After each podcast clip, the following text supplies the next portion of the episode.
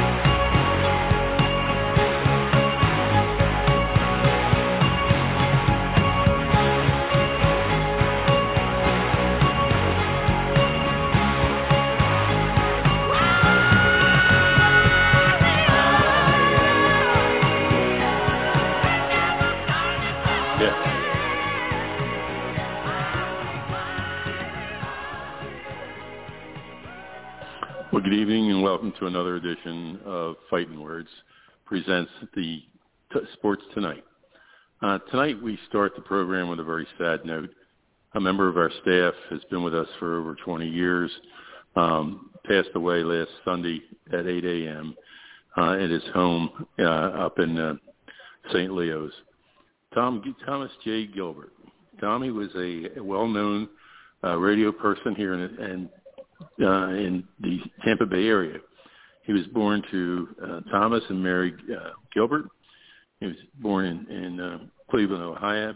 He was raised in the suburban Philadelphia area of Springfield Township. He went to Springfield Township High School, Brandywine College, where he majored in uh, time and space and golf.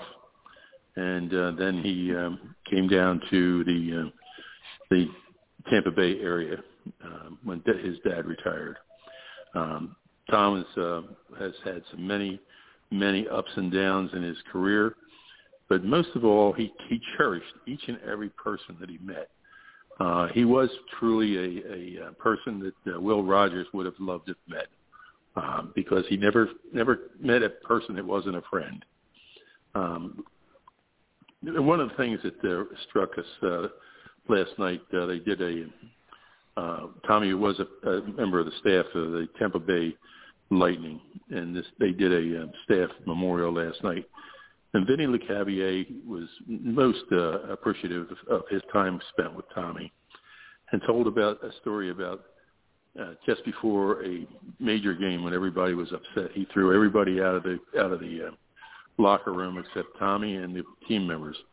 And Tommy uh, gave him a, a rousing uh, speech about how each each one of them was a star, and each one of them was going to rise above everything. Each one of them was going to play their hearts out that night, and they did. They won, and then they won the cup.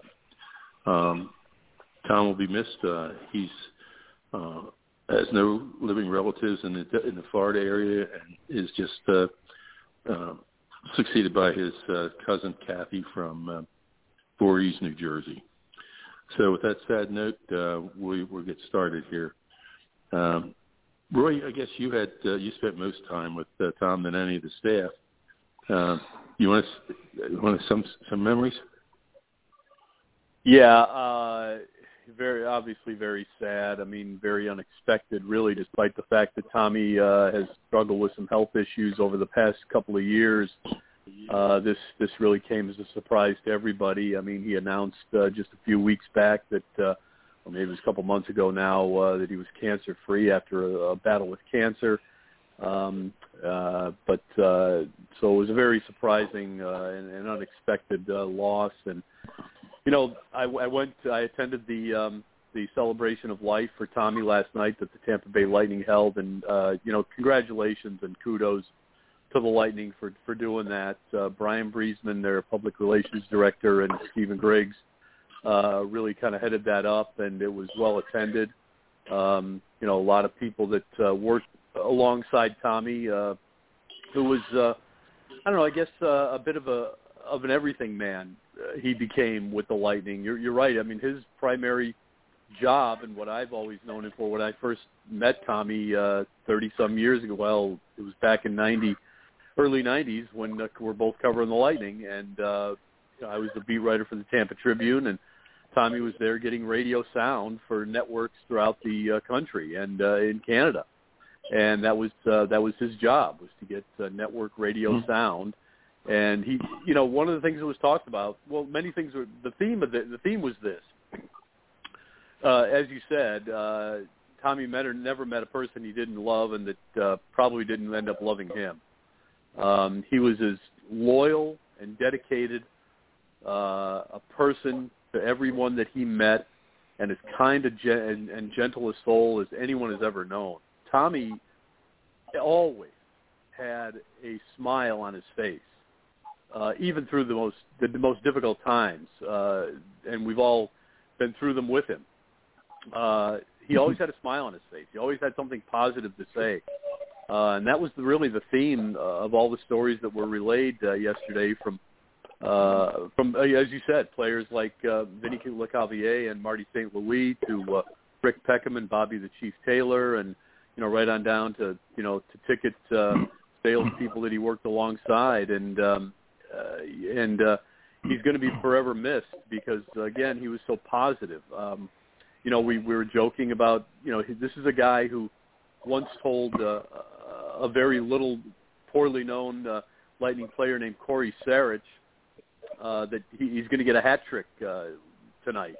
Cory Sarich at the time had never scored an NHL goal, so the, the likelihood of giving him getting a hat trick were were you know next to none. But but that was Tommy, and it's why you know one thing that uh, went on after he had this uh, this speech to the team uh, at a critical moment in the season when they won their first Stanley Cup. Uh, one of the things that was uh, not mentioned uh, was that that started a trend where Tommy addressed the team for uh, a good six, eight straight games until a winning streak ended. Uh, and by the time that winning streak ended, uh, the Lightning, Lightning were in uh, you know secure position of uh, first place and uh, mm-hmm. ready to you know have home ice advantage throughout the playoffs. And uh, So you're talking about a guy who uh, was always very positive. I mean, we felt it here in our show, guys, Mm-hmm. um, and and he was as dedicated to the Lightning as anyone has ever been. Um, I dare dare I say almost as much as Phil Esposito, who founded the team. Um, and uh, because and we again we saw it here. I mean, you know, the the Wednesday before the Super Bowl, Tommy would rather talk about the Lightning and and tried to. Uh, In the middle of the World Series, Tommy wanted to talk about the Lightning and, and did or tried to. Um, you know, it didn't matter what the really top number, not top uh, sports story was that week. Uh, when when our show comes on, guys, Tommy wanted to talk about the Lightning, and Mhm. uh, and we often did, and uh, and he was always very positive. Uh, I'll never forget when it was very troubling for anyone in the Lightning family after they lost the uh, the playoffs in the playoffs a couple of years back uh, to Columbus, swept out of the out of the playoffs. I'll never forget the following week. Uh, you know, Tommy was a little bit hesitant to talk about the Lightning, but he was still very positive, saying, you know, they'll grow from this. And I said, you know, I, I remember being very rather frank with him and saying, Tommy, they have to grow. This was, you know, arguably one of the most disappointing uh, results of uh, any, any Tampa Bay sports franchise in, in, in, in the you know community's history. And Tommy took that hard because he was so dedicated to that uh, to that team and to the people that uh, he worked with there. Uh, he, as I said, he became a, a kind of a do everything man. He he he did he sold tickets primarily to groups. Um, he uh, he he he gathered uh, sound for their podcasts and sound for their uh, for their website, things like that. And um, he was uh, he kind of worked his way into the organization in a way. And and to be honest, uh, some of the people at the top level of the organization still aren't sure how.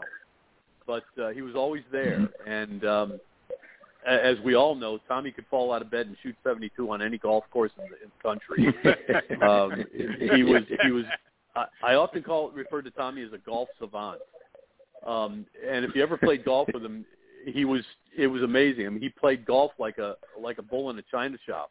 You know, he just he got up Yep. there. He he you know he he walked up to the tee, didn't spend any time addressing the ball or preparing his swing or anything like that, like most people do.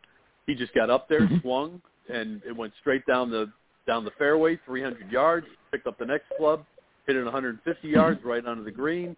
Two putted for a mm-hmm. par, if if not a one putt for a birdie, and that was Tommy, uh, a golf Mhm. savant, and again, the, the the gentlest soul and the kindest person you would ever meet. And we all miss him, and we all loved him dearly. And uh, it was, the the degree to which he touched so many people was evident last night at the celebration for life for Tommy. And he is, I I miss him already. And uh, Mhm. I feel bad that in, in the last ten years I was never able to go out and play as much golf with him as he wanted to, because uh, you know he had a lot more free time than some of us, and uh, and he filled that time as often as he could uh, playing golf. And um, uh, I wish I'd have spent more time with him. And uh, you know, one one person said, uh, and, and I'll wrap up the at least this part of it with this. Uh, one of the things that was said last night. One thing Tommy always did, and it's true. He always asked about your family, even if he didn't know who your family who, who your family members were. He asked, you know, how's Right. your wife? How, how's how's your family? How's your family? Always asking. And um, somebody said last night, you know, go home tonight, and and if you take anything from from Tommy Gilbert, always ask somebody that you care about. A- ask about their family, and uh, and because that's who Tommy was. I'm, I'm choking up a little bit, guys, but it's I that's understand. who Tommy was. yeah. That's who Tommy was. Don? Well, I, I go back a little bit further than Roy. Uh, I was working obviously in Philadelphia when Tommy uh, first really became acquainted, and before he even knew that there was going to be a Lightning team, uh, he was so dedicated to the Flyers. Uh, he followed Mhm. every Flyer game right up through the Stanley Cup. Uh, as Bobby Taylor uh, uh, will tell you time and time again, uh, how dedicated he was to the Philadelphia Flyers and the Philadelphia sports scene. He lived in Springfield, Delaware County very, very happy that uh, he lived very, very close to Mike Scioscia, who became a great catcher with the Dodgers and then on to be a manager with the California Angels. Uh, and they were lifelong friends, and uh, he never let you forget that, that he grew up with, with Mike Scioscia. But Uh, he loved hockey. Uh, he got so involved with hockey with the Philadelphia Flyers. He knew every player. He knew every player's family. As Roy said, uh, one of the major things with him was uh, how are the kids? How's your wife? How's everything going? Uh, the other thing he, uh, the only thing he could say that was negative about Tommy is that no matter how bad the team was, it could have been the Baltimore Orioles last year, and you say if Tommy was rooting for them, how are they going to do? Oh, they're going to win the pennant this year. that was the way that was the way it was in the National Hockey League. If uh, you know the Lightning were going through tough times, Tommy would say, "Oh, it's going to be much better," and nobody was happier when they won their first Stanley Cup. And uh, talked about from a coaching standpoint, from a playing standpoint, uh, how much he was involved with that first Stanley Cup championship, and then carried that right through till uh, the the series that Roy was talking about with Columbus, and then to last year when they won the Stanley Cup again. So uh, you could never say a bad thing about Tommy. Uh, his golf was superb. Uh, as everybody has said, he, he loved the game, probably loved the game more than anything else. But secondly, uh, it was the National Hockey League. He moved to Cleveland. He covered the the Cleveland Cavaliers. He covered uh, the Cleveland Browns when they made the transition from out of Cleveland and and uh, and uh, of course the new club came in. They went down and became the Ravens down in Baltimore. Uh, he was very very involved uh, in all the sports activities in Cleveland, all the sports activities in Philly. Everybody knew Tommy. And then of course when I got down here to Florida and Sarasota, uh, the reason I'm here on this show and the reason I've been here so long, he was doing a show uh, in Bradenton and he called me up and said, Don, would you come on one night with us? Uh, Frank at that time with his son was working the same station, but at a different time. He either I can't remember. Frank will tell you whether it was just before or just after Tommy finished. And uh, then we got into the podcast, and we've all been together uh, for so many years now doing this show. Uh, It's been a lot of fun, and as Roy said, uh, nobody's going to be missed in the sports scene uh, more than Tommy Gilbert. Uh, all we can do is say he was a great, great guy, a wonderful guy, and and uh, Roy, I think you really hit it right on the head. And uh, I, I, I, Frank, uh, I know you uh, started the show off talking about the same thing, and Roger Hendler was with us all the way. He was uh, in Hamilton Township, New Jersey. He worked at Princeton. He worked at Philly. Uh, he knew Tommy in the early days as I did. And uh, Roger, I know you got a thought or two that you'd like to jump out here. Well, well, I sure do. And the first time I ever met him uh, was when you you fellows were doing the show in Braden, and uh, I was down uh, to cover the Super Bowl, and uh, that's when I met you. You introduced me to uh, uh, Tommy Don, and of course, you know, you and I had going back. But he also, I will say this, he also got to see the Eagles win a Super Bowl and I know that that that meant a lot to him. Uh, you know, because he'd have that Eagles uh, entourage on Sundays at the uh, restaurant. But uh, uh, you know, everything that you, the three of you have said, uh, a very kind man, kind heart. Uh, I never saw him play golf. However, I knew his golf coach at Springfield High School and uh, the, his wife uh, Betty Cannon. His name was Joe Cannon, and his wife uh, Betty was the controller at Temple when I was a student, and I wor- worked for her at registration. So you know how things the, the world evolves.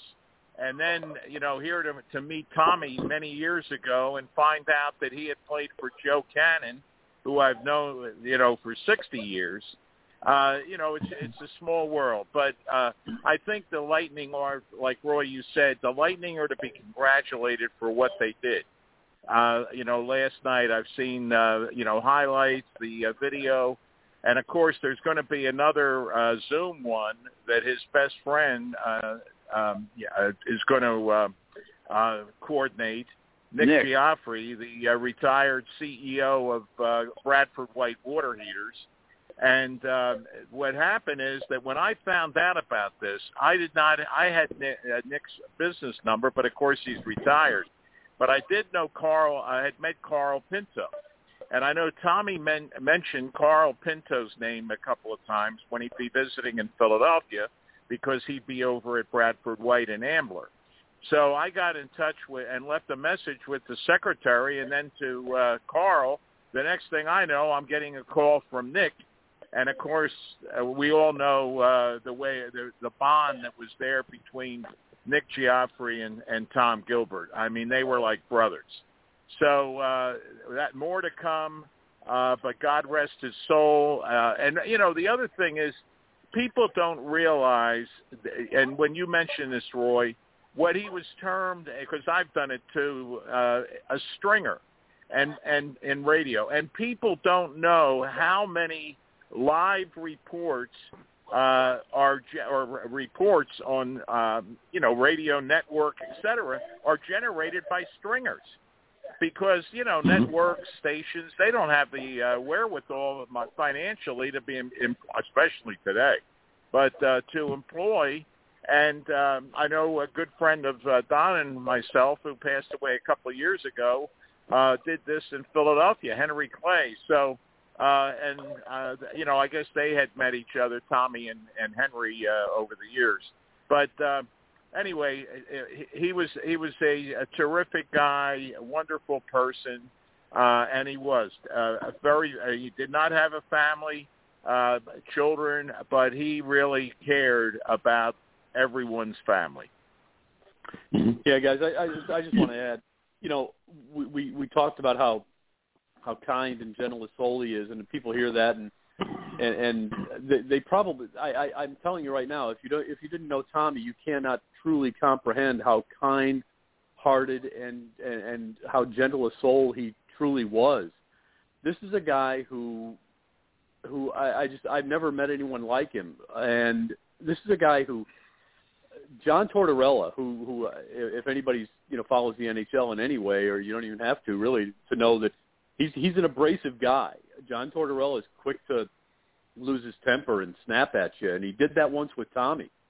Tommy uh, asked him a question in a press conference, and, and John Tortorella you know snapped at him, and and you know basically uh, again Tommy doing his job getting the sound, uh, you know, basically asking a question about an upcoming game against the Washington Capitals uh, after a loss, uh, you know, uh, to the Rangers was the situation, and um, you know he needed to get that sound for uh, stations around the country that, uh, or certainly the stations in Washington uh, that were going to be playing. Uh, you know, previews of the game and things like that. And so Tommy's just doing his job, and, and John Tortorella, unhappy with the loss for the Lightning, snapped at Tommy and you know basically said, "Tommy, what what the heck are you asking me now?" You know, I mean, in a lot, a lot worse way than that guy's. And Mm-hmm. within 15 minutes after that press conference, uh, John it, ended. You know, as some of John Tortorella's often do with him walking off the podium suddenly. Uh, he called in his PR guy and said, "You need to bring Tommy in here because I need to apologize because nobody deserves to be to be treated that way." And and this is John Tortorella. I promise you, John Tortorella has never he snapped at every reporter that's ever asked him a question. Number one, um, and been worse to, to many. And uh, Mhm. I would say Tommy's probably the only person he ever apologized to, and that gives you an idea of just how gentle and kind a soul he was. That you know that that's he, he you, you he's he was a person that you you just could not be mean to because there was nothing there was not a mean bone or or cell in his body there wasn't a mean gene in his body Mhm. and uh and and, and I'll I'll finish up with this guys um at least on Tommy at least for now uh, the good news is this and this was uh he he got his Stanley Cup ring his Lightning Stanley Cup ring uh just 3 or 4 days before he passed uh last Sunday. And he was so excited and so happy. And he several people were telling the story about how you know he saw a couple of people on his way out of the excuse me out of the building the night that he got the ring last week a couple of weeks ago. And um one person that he that he saw was a coworker in the uh, ticket department with the lightning. He, he stopped him and said hey i got to show you this. I got to show you my ring. I got to show you my ring. And he and he opened up the the box and showed him the ring. And he goes oh i'm so proud of the ring. He's just so proud of the ring. You know uh, just so excited so excited. And uh he goes hey i got to tell you another thing. Got to tell you another thing. And um and the guy said what tommy? What? And he goes i think i'm going to go home now. And and he, and he said, "Yeah, well, you're, you're heading home." And and he goes, "No, no." Yeah. He says, I, "I think I'm going home." And and he, and he and he said, "I just want to let you know I'm going home." And he passed away four days later, guys. And, wow. Mhm. Wow. Yeah. And I, Well- you know, we know that he missed his parents horribly, but and uh, uh, terribly missed his parents. And and when when he Mhm. told that person, uh, it, it when he passed away, that person realized maybe Tommy had an idea that that, that you know his his time here was up, and uh, he was going to go home to Mhm. be with his parents finally. And uh, Mhm. so, but but you know what? Be happy for Tommy because he's back. He's back home with his parents now, and he's got those In Stanley Cup place. rings. And yeah, he's in a better place, and he's got his Stanley Cup rings. And uh, I promise you, he's uh, he's bugging Jesus right now and saying, "Hey Jesus, Jesus, you got to? You got you got to you got to take a look at this. You got to take a look at this." That's Tom. I'm telling you right now. That's Tom. Well, The other thing was, Roy, that uh, wherever he was, as I said, when he was in Philadelphia when I first uh, got acquainted with him, he was in Delaware County, and but he'd come into Philadelphia to uh, the vet. Roger would be there as well, and uh, he when he decided he was going to be involved in sports, he was involved in sports.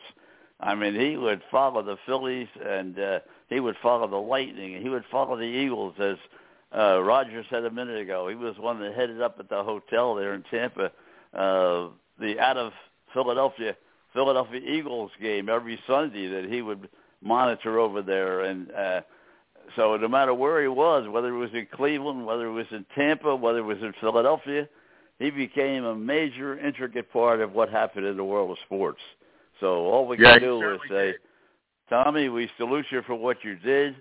And as Roy said, you're in a better spot right now. Roy, I will say this, okay? I can relate to what Tort did to Tommy because Dick Vermeil did it to me with Don Henderson and Al Meltzer sitting in front of me. But Dick Vermeil never apologized. That I can tell you. Right. hey, you know what?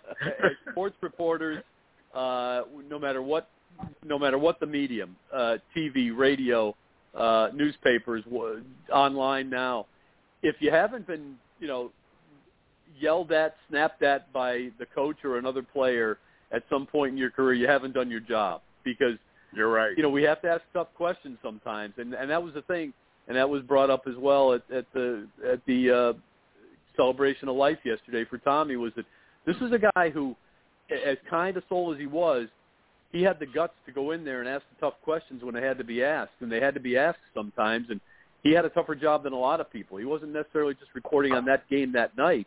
He was, you know, he he had to get sound, as I said, for you know a game two days down the road uh, for another city that uh, needed, in, you know, needed a comment from a player or a coach about the fact that they're coming into my city and, and taking on my team next, you know, Mhm. next Right. Tuesday. So Mhm. he had to do that, and that's not easy, especially No, and after a loss especially with professional athletes. Roy, last Well, but and not least especially for me today. is that uh, following up with what you're saying right now, uh, I laugh at, uh, at most of the TV and radio talk show hosts because the thing that the thing that they do is they can criticize and criticize and criticize individual players, the team, the owners, because they never go in the locker room. They never talk to Right. any of these people. They- never you know, go to a game. they never go to a game. And it's very Right. easy. Sit on the sidelines for two or three hours and do a radio show and tell you everything that's wrong with the Lightning, everything that's wrong with Cash, everything that's wrong with, uh, you know, the Tampa Bay uh, Buccaneers or whatever. It's easy to sit there and do it when you never have to go in the locker room and face the people you're talking about. And that's exactly why you can't put a lot of stock in, in radio. It's fun to talk about radio talk shows, but you can't put a lot of stock in what they do because they don't go in there. They don't know anything about it. well, Don, you know, Don, the, the one You're guy that does absolutely right, that, Don. And, I'll, Howard- and, and you know, here's the other. Sorry, go ahead. the one Rod. guy that does that, Roy, is Howard Eskin, and Don tutored him. He worked for Don and uh, Steve Fredericks, and then he followed uh, Don at uh, WWDB. He goes to games, and whatever he says in a criticism, you can take it for for fact, cause, because he Say that is again, Frank. there. I hear And you. Yeah. so you know, anyway, you know, that, guys, that's what I was. Don, gonna you know say. what? That that we we could do a whole we could do a whole half hour segment with me on that because I'm right there with you, Don, about that. It's it's one of the things that really bothers me the most about uh, quote unquote talk show radio hosts and why.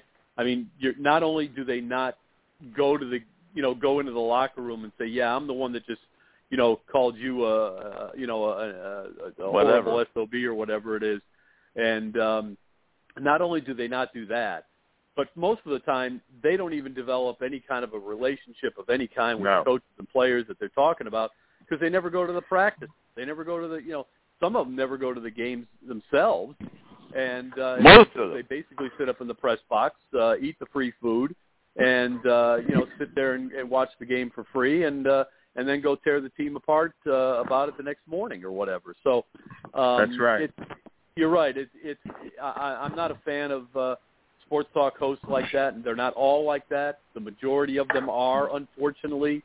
Um, but uh, you know, I appreciate the guys who have the guts to uh, uh, show up the next day and uh, and be a part of it on a regular basis, and go out there to practice as often as they can. Some guys, depending on their schedule, when they're on the air and things like that, can't make every practice, and I get that. But um, you can always show up after a game and uh, and go into the locker room and uh, be seen, so that uh, somebody's got something to say to you. You can at least uh, stand up to them like a man and say, "Hey, uh, yeah, I said it, and uh, this is why I said it." I Roy, think let me Frank ask said you on the before you uh, get away. Hold on, Ro- Let me just- Roger. I, I think Frank said that we're. Uh, I don't know. We up with the first half hour. I, I didn't get exactly Yeah, we got- what Frank was Yeah, telling we have Steve Kinsella ready to go.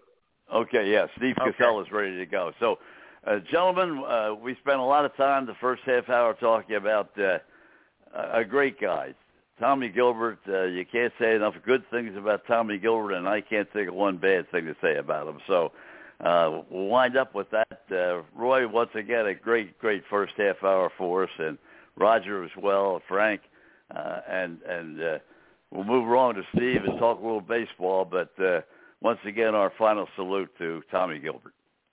Yeah, thanks. Thanks for having me as always, guys. And uh, Tommy, I love you, brother. We miss you. We miss you. Amen. Thanks, Ray. All right, these are all ready to go. We're going to change our course to baseball, and uh, boy, there's so much going on, and nobody's on top of the baseball scene better than he is. So, Steve, give us a little idea of first of all, uh, how do you think the lockout is going to go? Do you think we're going to go to February? Do you think we're going to go to spring training? Do you think we're going to? Uh, is this going to be resolved peacefully or what? Uh, if I was a betting man, I'd say it's going to go pretty long. I mean, there's three parties involved. There's well-funded teams that don't want to split their revenue too much. There's teams that need to have the revenue split, and then there's players who are looking at everything and saying, you know, it's a ten billion dollar a year industry, and about seventy percent of that money is logged into about twelve to fourteen teams, and that money needs to be filtered back into their other teams that can spend it it doesn't matter if you're a ten billion dollar a year industry if a team um, pockets two hundred million or three hundred million dollars from their TV contract and it doesn't go to the players. That doesn't help the players. So you got you got basically a triangle here. Um, I don't think the players are going to accept a con- a deal that doesn't give funding to the teams like Pittsburgh and Tampa Bay and Cleveland and Oakland and Cincinnati and uh, some of the other markets that TV deals are tapped out as high as they're going to get. and uh, that's going to be the big, big sticking point. First, you got to get the owners to agree about a, a revenue sharing plan that'll uh, allow teams to spend a you know a fair amount on player salaries. Uh, that's just one of the issues that needs to be resolved. So I think it's going to go pretty long, but you know I can be pleasantly surprised. I hope it goes as long as it takes to put a new system in place that everybody could be happy with. If you're a Philadelphia Phillies fan, there's no problem with the collective bargaining agreement as it is now. You guys can have a payroll of 200 million. If you're an Oakland A's fan and you're looking at trading half your team because you can't afford a, a bloated payroll through arbitration, you need another source of revenue, and you're not going to get it from your stadium. You're not going to get it from your TV deal. Tampa Um, Bay, so- Steve. Tampa Bay. Well, Yeah. I don't want to sit and I, what I'm trying to do is not be the Tampa Bay guy that complains because I'm in Tampa Bay. I, I have to understand there are other markets out there that have the same dynamic forces working against them. Um, I'd rather speak about them. You know what I'm saying? This way, it's not. You know, if anybody's listening, it's not just Steve crying about Tampa Bay. I just think the system needs to be reset. The contracts, its TV deals during this CBA and the previous CBA, they got so big in some markets that they just left the other teams in the dust. And players deserve that money. You know, like for instance, guys, Yeah. if you were to say uh, a percentage of a team's revenue has to go to payroll. Let's just say it's 70%, or let's say 50% of a team's revenue needs to go to payroll.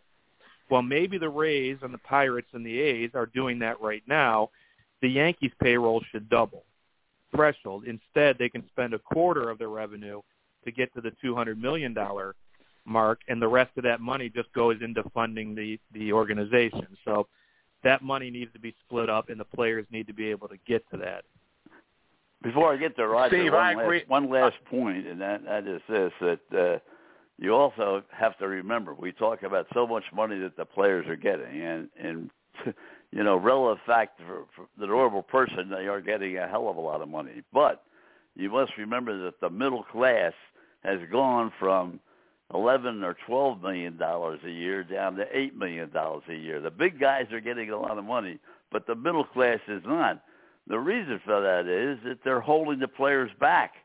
Uh, you can go all the way back to Longoria with the with the uh, uh, Tampa Bay uh, Rays. They held him back and, and played in Durham for a period of time so that they'd have the extra year on the other end to pay him Well, nothing. That's So that's and all the clubs are Lon- doing that. Longo- They're not, they're not taking care of the middle class. No, that's you're, that's. I, I'll get to that in a moment, but the Longoria is a horrible example. He he got to the big leagues faster than most players get to the big leagues out of college, as did David Price. He also signed a very lucrative extension at the time. That was one of the best extent, extensions ever signed by a player with the minimal uh, service But time. that was he after had. they held him back. Well, they didn't hold him back. He was due to go to Durham anyways. It's not like he played a whole year in Durham and was ready. He, they didn't Kris Bryant him like the Cubs did. That's a much better example. Kris Bryant, where they pep, they put him down for 11 days to gain the Right. or service. There is a good example. Maikel Franco with the Phillies, uh, he filed a grievance as well because the Phillies did the same thing to him. Evan Longoria signed a record-setting deal for a player with no service time that actually paid for that entire first year, and he got more than the major league minimum in year one, two, and three. He got more than he would have got in arbitration.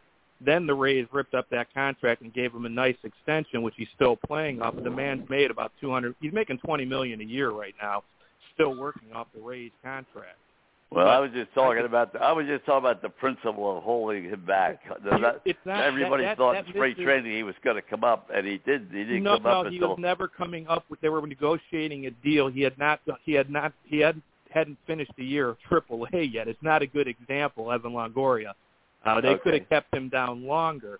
Now, if you want to know what happened to the middle class baseball player, it's not that the teams are manipulating service time, as people will tell you, and the agents have finally come out and figured it out.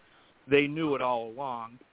It goes back to uh, many years ago when Bill Belichick took over the New New England Patriots. He also brought economic formulas with him because that's what his major in college is, is economics. And basically, it was way before sabermetrics in baseball. And basically, he said to everybody in New England, when I negotiate a contract, you're not getting a lifetime achievement award, and you're not getting rewarded for what you've done in the past. I'm going to pay you based on what we expect you to do in the future. Well, in baseball, teams that had to do that kind of manipulation of contracts, like the Rays and the Pirates and some other teams, would look at a player and say, "Look, we're not going to give you the you know the the deal that you expect when you get to free agency." You see, it was it used to be in the past a, a gentleman's agreement. You played your first six years undervalued. When you hit the free agent market, somebody was going to give you a four or five year deal, taking you into your 34, 35 year season. You're going to make a good amount of money, and you're going to be happy. And the system doesn't need to be tweaked. Well, when teams figured out, and the the first big market team to do this was the L.A. Dodgers. When Andrew Friedman went there, he told uh, Hanley Ramirez, "See we're not going to give you a contract. We don't believe you're going to produce. You're not a shortstop anymore." He let him go, and even a rich team like the Dodgers started to only give contracts and pay people what they thought they were going to produce. that has turned into a lot of two-year and three-year deals, meaning the free agent class has gone from you know X to Y to Z.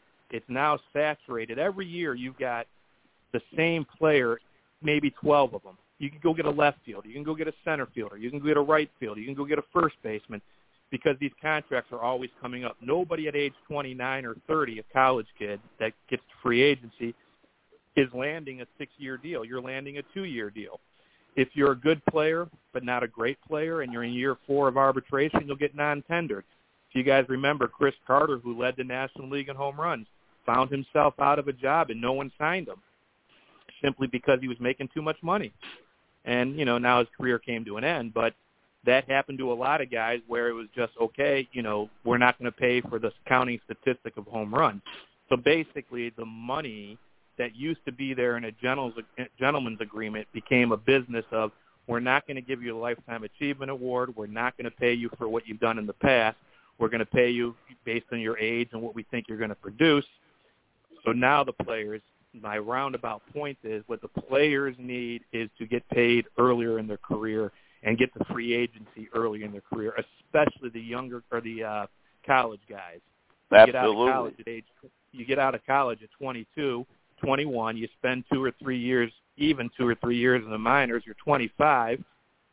You're productive your years 26, 27, 28, 29. You hit free agency at 30 and teams look at you and say, "Well, your year, best years are behind you." you know? And you just got done playing your best years under value.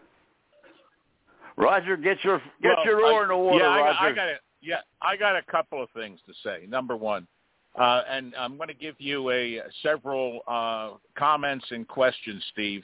Number one, is Rob Manfred the- one of the the biggest problem, and he shouldn't be the commissioner? That's my my question.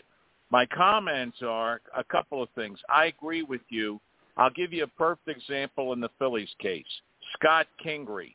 They paid him on the past, and then they ruined him.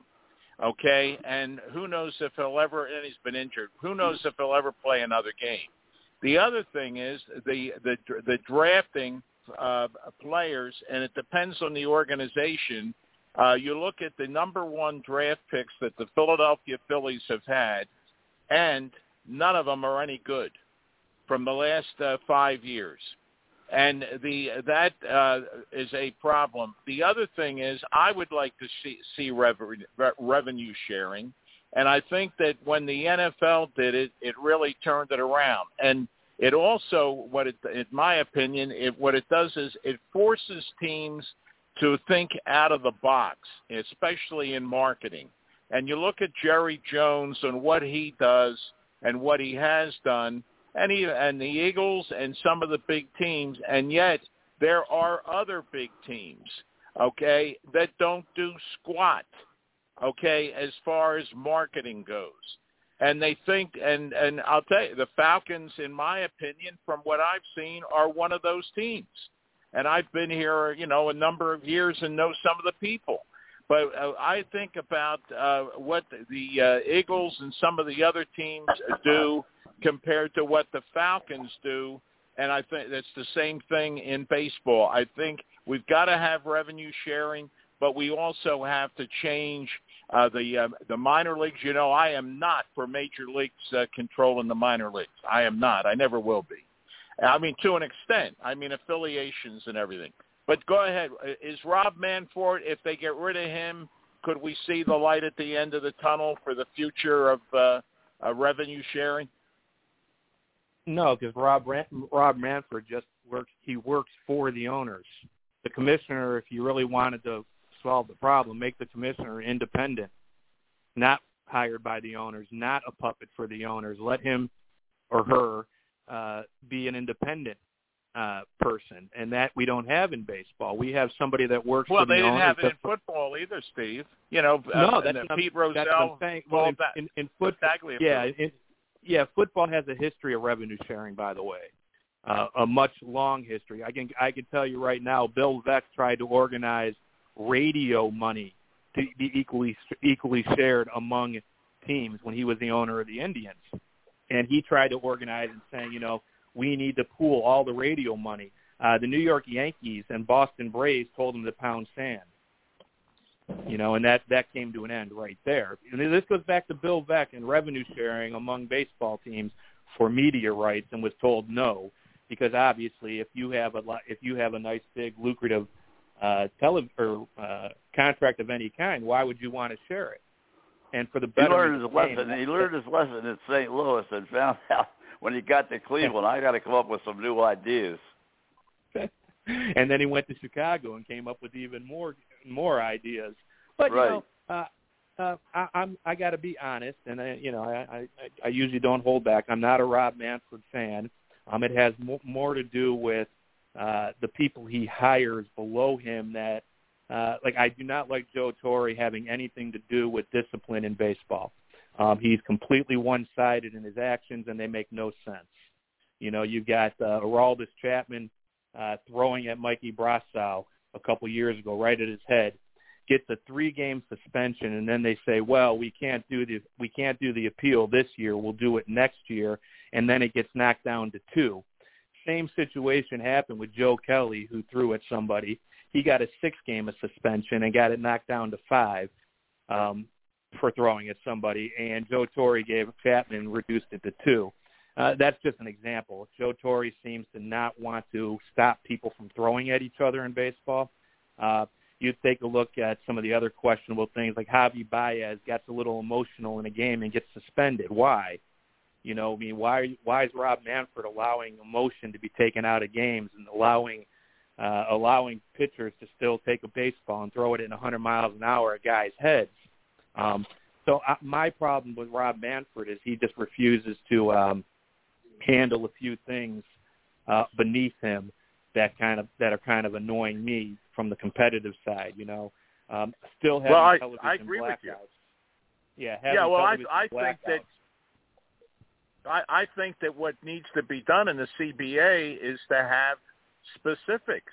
Uh, you know, if you if you are uh, called for throwing at somebody, uh, then it is, if it's a suspension, that's it, and you have the games, and there's no ands if it's agreed by both parties.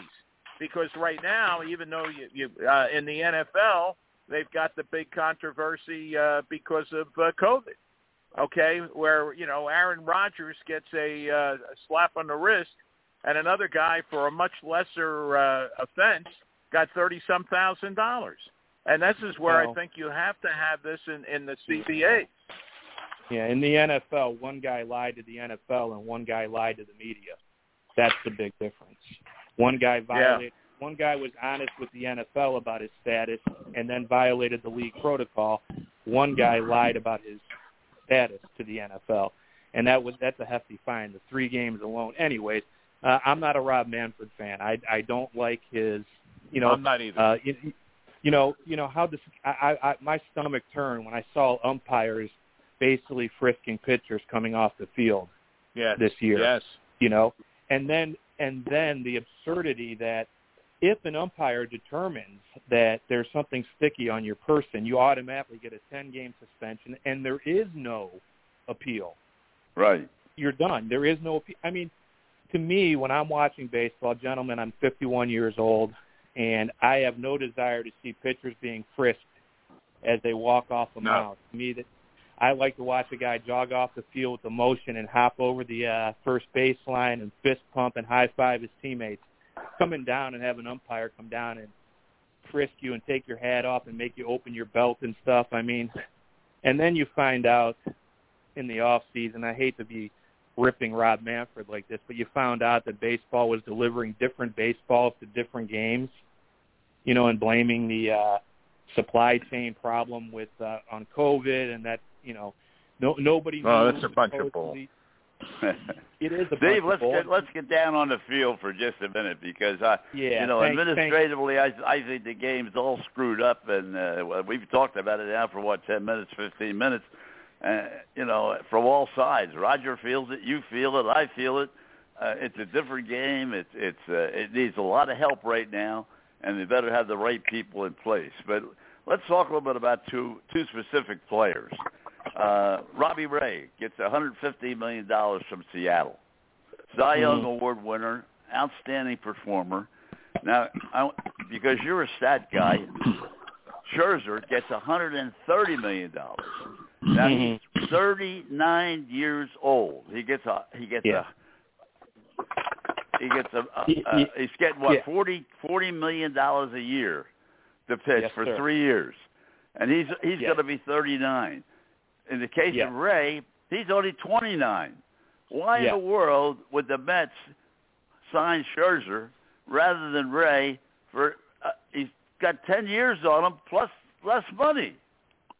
probably because if we talk about Robbie Ray from two years ago and three years ago, there's a big pitfall there that's probably equivalent to Max Scherzer's age catching up with him and him failing. Now, all that being said, you're dealing with Scott Boras, but what you're looking with Max Scherzer, and I and, I'll do this in a nice way since it's uh, uh it's it's it's hard to compare a lefty and a righty. You're looking at what the Arizona Diamondbacks got out of Randy Johnson. Um, you're hoping that Scherzer can uh, continue to perform for at least two years of that deal and push the Mets over the top. Um, that's what the Mets are looking for. The the third year of that deal and the forty million, they'll eat that. If they can get to the promised land in the next two years with a healthy Max Scherzer making 32 starts, in today's baseball, if he makes 28 starts, uh, they'd be happy. Um, you know, uh, I, I think Robbie Ray's lack of control and his um, and his skid that he hit in 2019 and 2020 may have affected his future earnings more than uh, Max Scherzer's age. Does that make sense? Well, Yeah. 150, you know, 115 against 130, I guess it, it makes sense. I just am not a great believer. Uh, first of all, the Mets, they talk about the Mets pitching staff. Well, you don't know whether Gr- DeGrom's going to pitch one game or whether he's going to pitch 20 games or 30 games next year. I mean, every time he Yeah, went out on the mound, he, yeah. he what did he pitch? Maybe five games this year. I don't know the exact number, but something like that. You know, then Yeah, and then the, amount. Yeah, the rest of their pitching staff is is uh, very questionable, and you give this guy three hundred and thirty million dollars at thirty nine years of age, and then and then you talk about the great depth we have in pitching and how he's going to turn this team around. I, I don't see how that can happen. Well, they did a little bit more than just sign Max Scherzer to turn the team around. You know, they went out there and got the best center fielder in the on the market in Starling Marte. They went out and got Mark Canha. They went out and got He's uh, 31 years old. I agree with you. Again, if you look at his numbers, the I agree with you. He is right now over the last three years has spread probably the premier center fielder defensively and offensively in baseball. But he's also now 31 years old this year. Yeah, but what you're doing is you're mixing in the veterans with guys like Pete Alonso and Francisco Lindor and Jeff McNeil and J.D. Davis and uh, Dominic Lindor better Smith. show me a lot more than he showed me last year. I'll tell you that. Well, as long as Lindor brings that glove with him to the park every day, I'm, I, I think that's one of the best things that the Mets can ever have. Um, any team could have. I mean, uh, the Phillies had Didi Gregorius up the middle. That that probably cost you ten, twelve games just having his bat in the lineup and his glove out there. You know, I think. well, they got uh, five shortstops out there, and the Phillies haven't signed anybody yet. Isn't Bryce Stott coming up? Is- that his name, Bryson Stott or whatever? Yeah, that's is? him. Yeah. Yeah, Yeah, I mean, the, I, they're uh, pretty high. yeah. They're pretty high on that kid, but uh, Yeah, uh, he was he's terrific, uh, Steve. He really is, and that's what they're looking at. And I'll, I'll be honest with you, I am not. I am against uh, teams signing uh, kids right out of high school. I mean, uh, I mean, unless they're a, a special.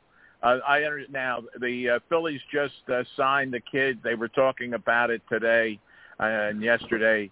A, a young kid out of uh, Cuba who's uh, like has it all okay, uh, speed, the arm, uh, for defense, offense, everything. And uh, only time will tell, but uh, they're going to have to work with him. But now that Dombrowski's in charge and got rid of some of the uh, uh, bad developmental uh, people, hopefully that'll uh, work. But yeah, it's, uh, the kid that's the shortstop, Scott. He uh, he. They say he's the real deal. Yeah, as long as the Phillies find some defense up the middle, uh, you know, to to to help it, and, and some bullpen. But you know, the the Mets, by the way, I mean, I, I, do I have to even say I don't even know why they're interviewing managers. Buck Showalter's out there. I don't see what the what the reason is not to put not to put him in charge. He signed all these veterans. Scherzer, They all- came out today with a statement that uh, Showalter is the man. I mean, he uh, he he gave a guy uh, 130 million, and he says there's only one guy to hire, and that guy's Buck Showalter. Now you're I mean, in a real guys, spot. I mean, you take a look at Buck Show. Showalter's history. You know, and uh, you know, you, these veteran players probably played with him in All-Star games. They have teammates that have played in his locker room. They probably all know that they probably all know the score of what a Buck Showalter locker room is. There is no learning period if they hire Showalter. The players are going to know what's expected of them at the World Series Right. uh, the day they get there. And uh, to me, it's a no-brainer. You know, you've got all these veterans that we just mentioned, guys that are 30, 31, in the case of Scherzer, 39. Um, you've got all these veterans that have been around the block a hundred times. It, it's time to give them, you know, a, a real driver in the dugout. To me, it's a no-brainer. So uh, there's some on-field stuff, and I hope that it works out. Uh, that Showalter is named manager, and they uh, they get him in there. Well, he's certainly got a lot of support in New York, uh, although they're they're still talking about five or six different uh, possibilities. Uh, the new uh, the new GM, of course, has uh, you know allegiance to some of the the uh, uh, managers and people that he worked with as well, both in Los Angeles and with the Yankees. So it's going to be interesting, but there's a lot of uh, a lot of pressure coming that uh, you know they think Buck Showalter's the guy, just as you're saying. Yeah, you would hope Billy Eppler isn't intimidated. You know, I think Bill. Oh, Well, you, you you you got Don Kelly, you got Buck Showalter, you got uh Bob Geren, yeah Bob Geren. Who else do we have on it on that Matt list today? Quatraro, Matt Quatraro from down here in uh, uh, Tampa Bay, which I think he goes to Oakland, but you know, uh, I'm not sure who else is on that list. Um, Brad Brad Ausmus is on. Brad Ausmus is on the list. Yeah, Brad Ausmus. To me, it's Yeah. a no-brainer. The only thing would be, does Billy Eppler um, is he does he he doesn't want it to become Buck Showalter's team. He wants it to be his team. I know that seems petty, and it seems you know, and I'm I'm putting that on him. I'm not saying that he's like that, but to me, the only reason you want you wouldn't want to hire Buck Showalter is because he's too big of a personality, and everybody would consider it Ego. day one Buck Showalter's team and not Billy Eppler's team. And Bob Geren's in there too, right? Yes. All goes to ego, Steve. Egos. And the I other hate to thing, be going like back to that. players, You you know you know what surprised me, guys, going back to uh on the kind of administration stuff. You know, the Mets have had a hell of a time hiring people that didn't find themselves embroiled in controversy almost from the day they were hired, whether it was at the manager spot or whether it was the, two GMs that they brought in. So they go out there and they do the search for the GM and they get turned down by a lot of people. And then they hire Billy Eppler. Now listen guys, I have no no contact with Billy Eppler. I don't know really who he is. All I know is he's with the Angels and while he's with the Angels, there's one lawsuit going on about a clubby who was selling sticky stuff to all the players in baseball, the pitchers. Okay, so that lawsuit is going on. Then there's another lawsuit going on from the clubhouse guy that was selling oxycodone and fentanyl to players that killed Tyler Skaggs. Now, did Billy Eppler have anything to do with any of this? Probably not. The pro- the point is, it came under his watch with the Angels.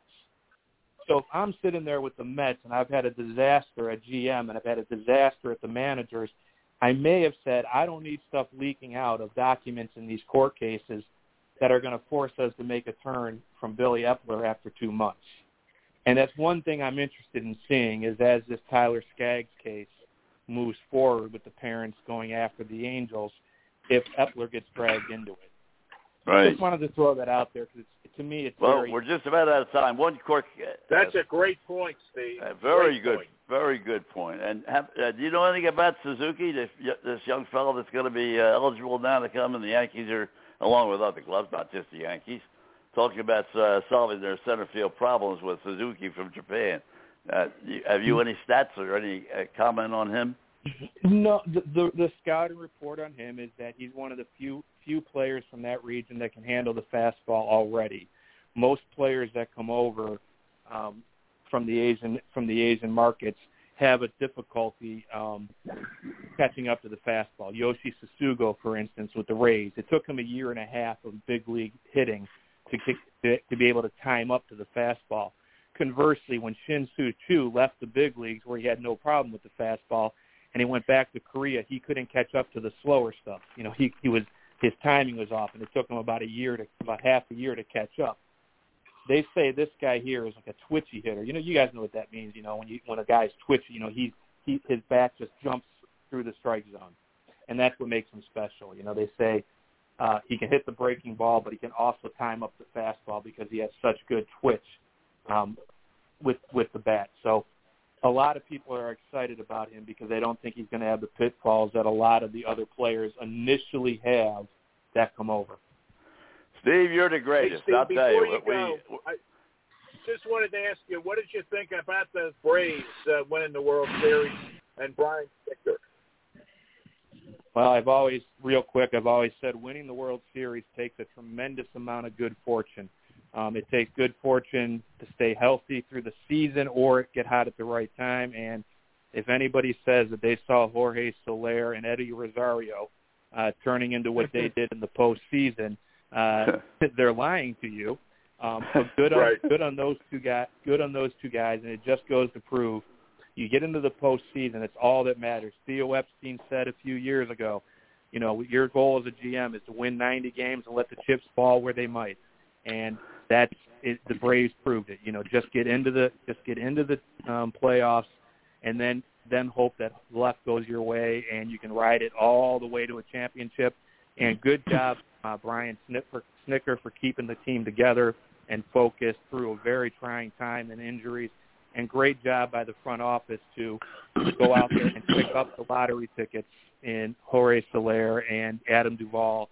He's you know he was leading the RBI league in RBI when they got him, but um, Eddie Rosario, Rich Rodriguez, he went out there and he picked up these guys um, as lottery tickets in hopes that they could string something together. And you know what, it worked. So Anthopoulos. Uh, granted, it all worked out, which makes it look better. But granted, they made the moves. They decided what they wanted to do. They did it, and they wound up winning. So you're exactly right, Steve. If you don't buy a lottery ticket, you can't ever enjoy winning the lottery, right? That's right. right there. Thanks a lot, Steve. I hope you'll join us a Steve, number of times uh, down. We great to talk to you. we can keep talking about how this thing's going to move along. I agree with you. I think it's going to be this into spring training before they get this squared away. But thank you very just, much. Just get it, just get it squared away properly, so we can go back to enjoying baseball, guys. Take care. I'm with you. Mike Absolutely. Simzak is ready to go Steve. now. We held him Happy off. holidays. Thank you yeah, very much. happy guys. holidays Take care. to you. We'll we'll talk to you soon. Thanks a lot, Steve. All right. Take care. Mike Simzak ready to go, and uh, boy, I got so many things. There's so many questions for him tonight. It isn't even funny. Uh, first of all, we never really your your bailiwick is soccer, but we very seldom talk about soccer. But I want to talk about the Union and the game that they played last Saturday night, lost to New York two to one. And how do you play a championship game when you don't have eleven players?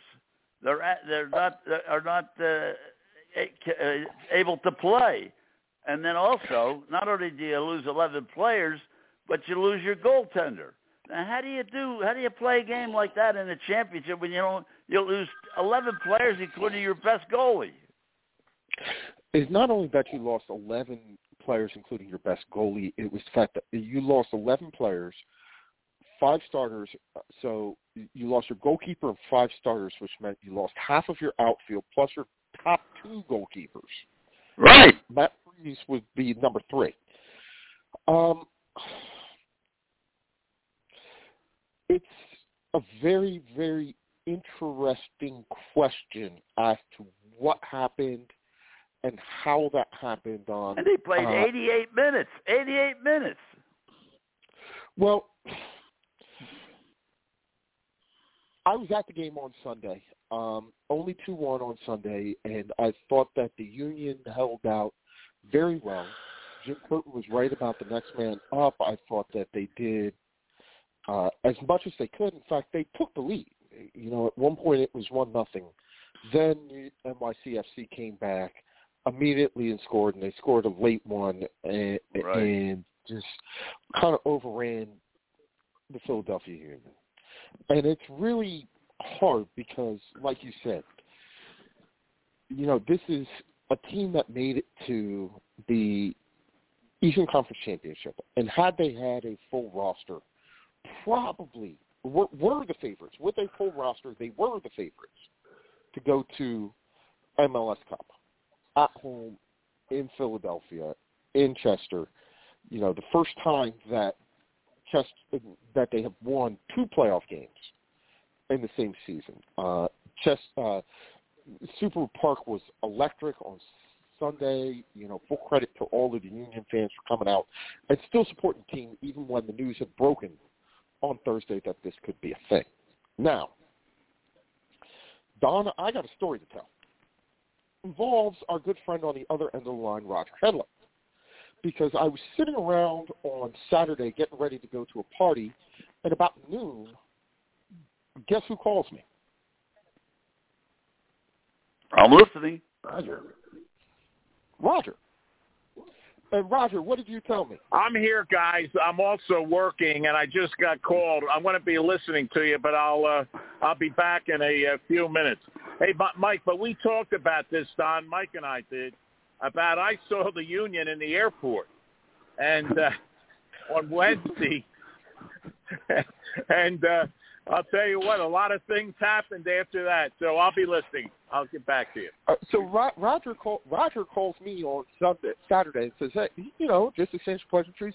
Hey, Mike, um, guess what? I was thinking about you. I saw the Union when I was coming up uh, from Atlanta in the airport, and at first I don't think anything of it because I don't know what Roger saw, but I do know why would the Union have flown anywhere? They played all of their playoff games in Talen Energy Stadium. But Steve, Uh, where do you get eleven ex? Where do you get eleven extra players? I mean, how many players are on a team to begin with, and, and you lose eleven players, and your your leading goal 30. There's goalkeeper 30. plus your second goalkeeper? Where do you get players? there's 30 people on the roster. They had to sign three emergency players, which was how they rounded out the full 18 for Oh, the game. okay.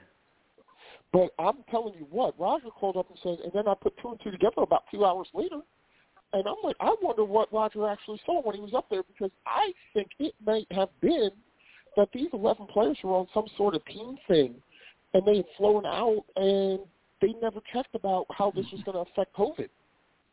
Because when you look at the players who were involved in it, uh, these are not rookies. These are guys who've been around the league, including your captain.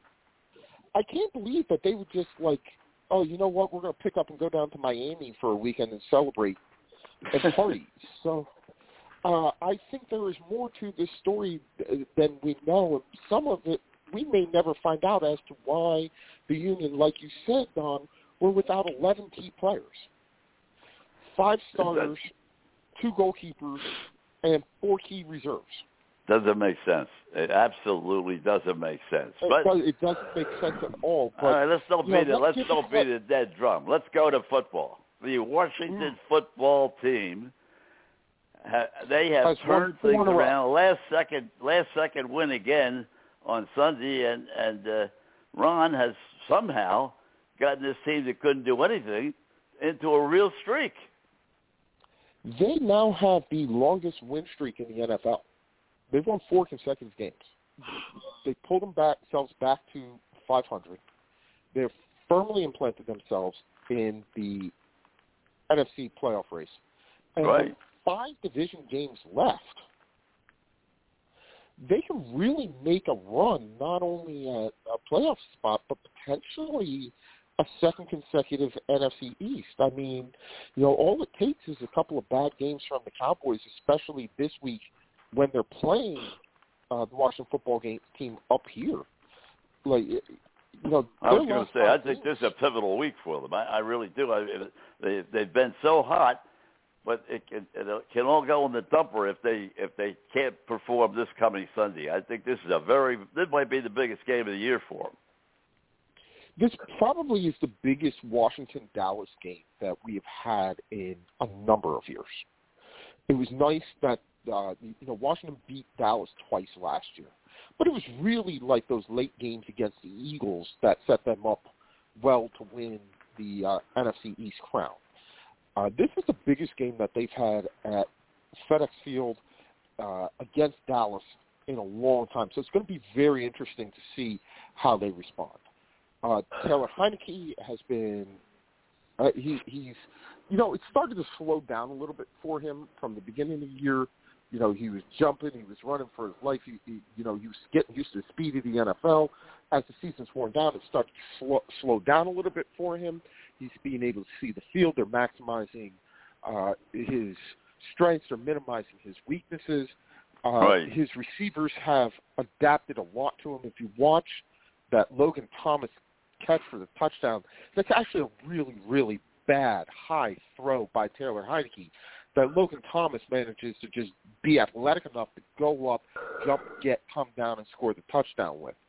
Uh, they're starting to get, um, you know, there's uh, Curtis Samuel might come back and finally play and be healthy for the first time all season, which would give them a, a weapon opposite uh, Terry McLaurin. Now Logan Thomas, the big tight end, who's a big key player on their offense, he went on IR for the second time this year, so he is done for the year. Uh, the defense, since they moved Landon Collins from a typical safety to what Ron calls the Buffalo nickel, has changed. Uh, it's also odd that their two, probably their two most talented players, and Montez Sweat and Chase Young, go out and will be out for a while. Montez Sweat tested positive for COVID, and he's not vaccinated, so he'll be out for at least 10 days. And Chase Young, of course, with the ACL tear, he'll be out for the remainder of the year. But, you know, it's weird that this defense, this defensive improvement has um, co- coincided with them be, both being down. But the rumor around here was that neither one of them were playing the scheme that Ron had set out. So part of the reason why they were so bad at the beginning of the season was their two key defensive ends weren't doing what they were supposed to. Right. Uh, Right. And also, as one other player too, I, I know that uh, Fitzpatrick's only taken 12 snaps all season, uh, but uh, he's not even going to be able to uh, to come back. He's going to have a hip operation, and so he's on the shelf for the rest of the season. And not that he was expected to be a gigantic starter, but he was a protection uh, at quarterback. So uh, another loss that they're not going to be able to t- to uh, recover on. Yeah, so the the uh, Ryan Fitzpatrick era in Washington will last all of maybe a quarter and a half uh, before he goes down. Uh, he was only on a one year deal. I doubt Right. they'll bring him back next year. Uh, Well, he's too old they- anyway. Uh, yeah, and they haven't made, you know, at this point with Taylor Heinicke playing as well as he has and having occupied the starting role for 11 games, filling in for Fitzpatrick for 12. At this point, if you're not going to go out and get better, it doesn't make any sense to make a change from Heinicke. I don't think there, you know, there aren't a lot of people who believe that he is the permanent future answer as quarterback. But, you know, keep him on the team. You can win games with him. He hasn't exactly been costing them games over the last couple of weeks, so you can Right. game, win games with him. And if you're looking at, you know, Taylor Heinicke, Keenan Allen, or Ryan Fitzpatrick, well, go with the guy that's been winning games for you the whole entire season and keep going with that. If you're not going to bring in anybody better, at least stick with what you you know dance with the girl that brung you. Well, they're going in. Uh, Cowboys are a four-point choice uh, going into the game, and uh, the uh, over/under is forty, forty-seven and a half. I think forty-seven. But I don't have a paper in front of me, but I think it's forty-seven and a half. And uh, so, even though the Cowboys are on the road, uh, you know, Washington still, uh, and then Washington on a five-game winning streak. Uh, it, it you give three for the home field, so it's still a little bit of an edge to the Cowboys. yeah, if they were in Dallas, that would make them, I guess, a seven point. Right. Uh, I was listening to somebody who said, you know, maybe home field advantage has been a little bit overvalued the last couple of years. Certainly, when it comes to the Washington football team, where for the better part of five years, uh, there's been no home field advantage. Uh, at best, it's been 50-50. Uh, a lot of times, it's been 70-30 to away fans, and so you'll get. A, it'll be interesting to see how full the stadium is, and if the stadium, off of four back-to-back wins, Ron coming out and saying like, "We need everybody. This is Cowboys week. This is a big deal here in D.C." Come Have they on. sold out any game this year? the definition of sellout in this day and age, uh, Don, is interesting to me. Uh, they can tell you that they sold it out, but I'm only seeing on average, you know, maybe 50, 55,000 in stands, uh, and that's well below sellout capacity. So they're saying that they sold them out, but uh, if they sold them out, a lot of people are showing up at the stadium dressed like seats. And I don't know why you would show up to a football game and dress like Steve.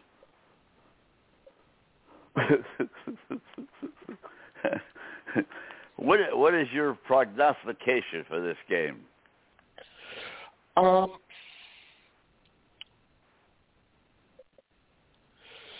honestly, I I don't I still don't know what to make of the Washington football team. They've been winning games. They've beaten teams that they should. They definitely came out of the bye week and got a win against Tampa that I didn't expect them to, to get. But since then, they've beaten a pretty average Seahawks team, and it took them until the last play of the game, probably a little bit beyond. Let's be honest, if it wasn't for an illegal formation on that onside kick on Monday night, the way that Russell Wilson was carving through them in the two-minute drill, uh, he'd probably gotten the Seahawks within field goal range, they may have had one. Um, I still haven't figured out what to make of the Las Vegas Raiders. They look great one week and then abjectly horrible the next week. And Carolina, uh, who they beat, who, again, I'm, I'm not 100% sold on. I think this is outside of Tampa, who they got all, coming off of a bye week. This is the toughest test that they've had since this winning streak began.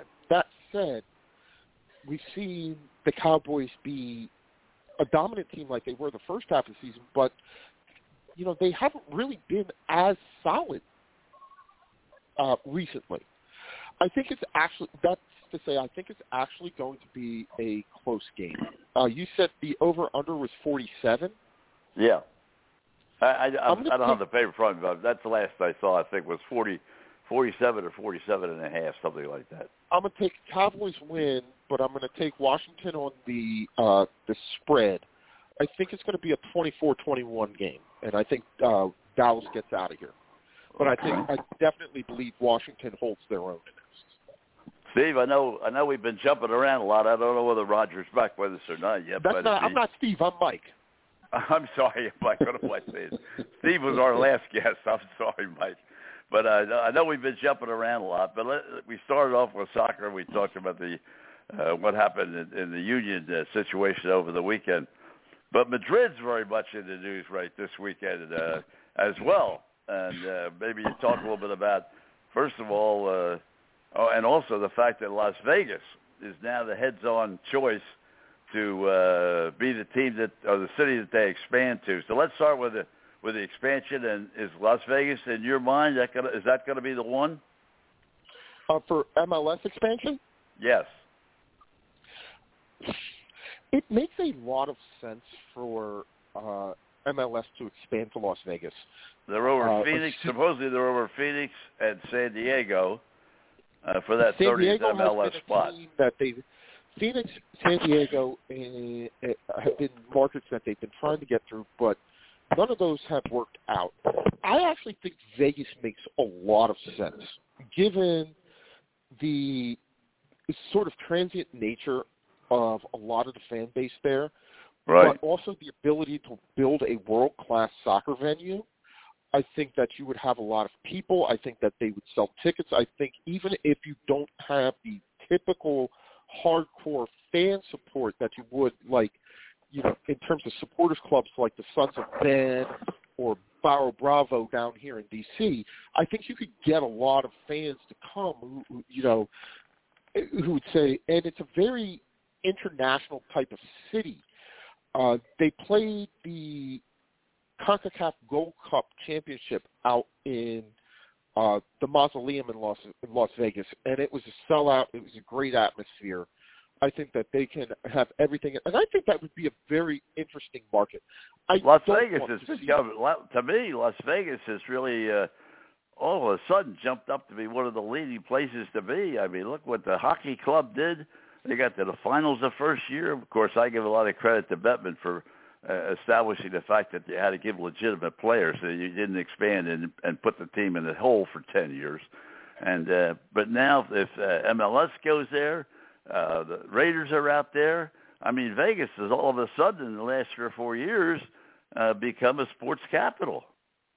once they figured out how to handle the gambling aspects of that and Vegas dealing with, you know, how are we going to host games and make sure that every game that's played here is played on the up and up, which they've done once Gary Bettman took the initiative and said, we're going to put this out there. And it wasn't only the fact that, uh, Don, that, that, that the night, Golden Knights were so competitive.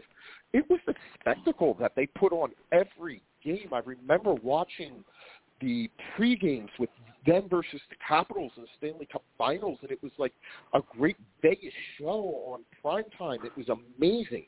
Right. And every other league has to look and say, you know what? I want some of that. So I'm not at all surprised that the Raiders moved there and that MLS would look to move there. You know, both MLS and NHL have been willing to put teams in markets that perhaps Major League Baseball, the NFL, and the NBA have been willing to overlook. Uh, Columbus being one of them. You know, there's no MLS team in Cincinnati or Cleveland. They chose to go in early and go into Columbus, and that's worked. It, it worked out well for them. I know that there was talk of moving them, but it wasn't because of fan support. It was due to the stadium. They got that solved. The team is still there. They're going to be there. You know, MLS was willing to put a team in Austin where nobody else is going. It makes sense that they would go into um, into Las Vegas. And Okay, let's let's other jump over so before we run out of already- time. Before we run out of time, let's jump overseas because uh, uh, talk a little about uh, um, Madrid because uh, right now they're top of the ch- of the uh, Champions League. Maybe talk a little bit about them before we jump to another one. Oh well, Real Madrid's doing what Real Madrid does. They're the most decorated team in all of Europe. Uh, they're top of their Champions League group. They're top of their league. Uh, it's probably more so to the fact that the other teams, uh, they're crosstown rivals in Atletico Madrid. And uh, if you want a really interesting story, take a look at Barcelona, who were, you know, this for so long uh, the, the most celebrated team. Lionel Messi goes there in financial straits, and today, for the first time uh, since I don't know when, uh, they fell out of the Champions League into the second tier competition in the Europa League. So part of the reason why Real Madrid is doing so good is by the uh, is by default everybody else around them is thinking. But um, you know they're back to doing what they do best, which is winning games and winning titles. But Madrid also captured, uh, you know, a spot the champions. I mean, there's a lot of soccer going on right now. They they they they snatched the We'll spot call it- right out of the yeah. right out of the ground. Well, um, if you want a good soccer story, look at this one. Um, Juventus, who are another very well-known, very well-decorated team, their offices were raided uh, about two weeks ago Right. because of uh, accounting irregularities. Uh, about a decade ago, maybe 15 years now, they, this team was uh, found guilty of participating in match fixing. They lost the two t- titles and were demoted to the second tier. So this is another one of those stories where Juventus, who are easily the most decorated team in all of Italy, are again in a situation where it seems like they may be running afoul of the law. So that's one that I'm going to be keeping an eye on over the next couple of weeks. One of the things we talked about at Great Lakes, uh, you know, uh, I guess, well, gee, it was maybe six, eight weeks ago, uh, was the difficulty they had and and the riot, not rioting, but the storming of the field and so forth and so on. Has that all been ironed out now? Is everybody happy? No, I mean even today in the game that I was watching against uh, with Manchester United, there was a pitch. Uh, the, the, you know, there was somebody who jumped over the stands. Um, it's a. Un- I was talking to a friend of mine, and we were talking about the fact that, that there is just a massively different stadium culture in Europe than there is in America. In Europe, there are people who will bring stuff into stadiums, who will do things going into stadiums that we just never would dream of doing in the United States. And I, I don't know how to solve it. I've talked to a number of my friends from Europe who are also big soccer fans, and I said, y'all will do stuff that we just would never think to do uh, Right. with any sort of regularity over here.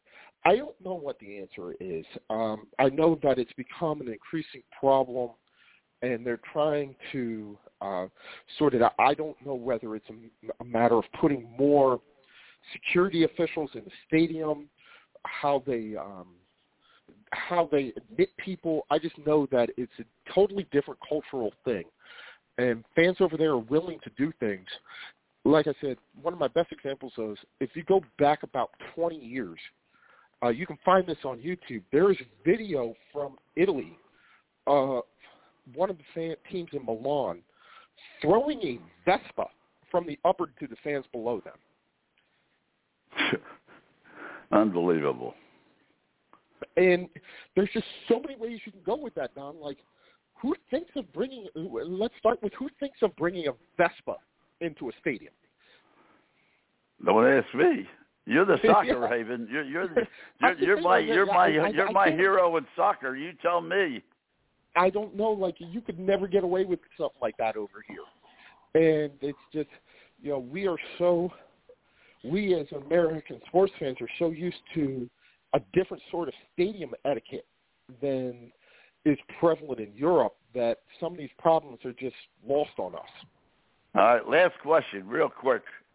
We uh, we talked about this time and time again, uh, and we talked about what happened with the union, and uh, you have talked about their coach and uh, what what, what's going to happen with Jim? Is he is he is he in solid ground now? Because you keep telling me he never wins the championship. He keeps getting there, but doesn't win.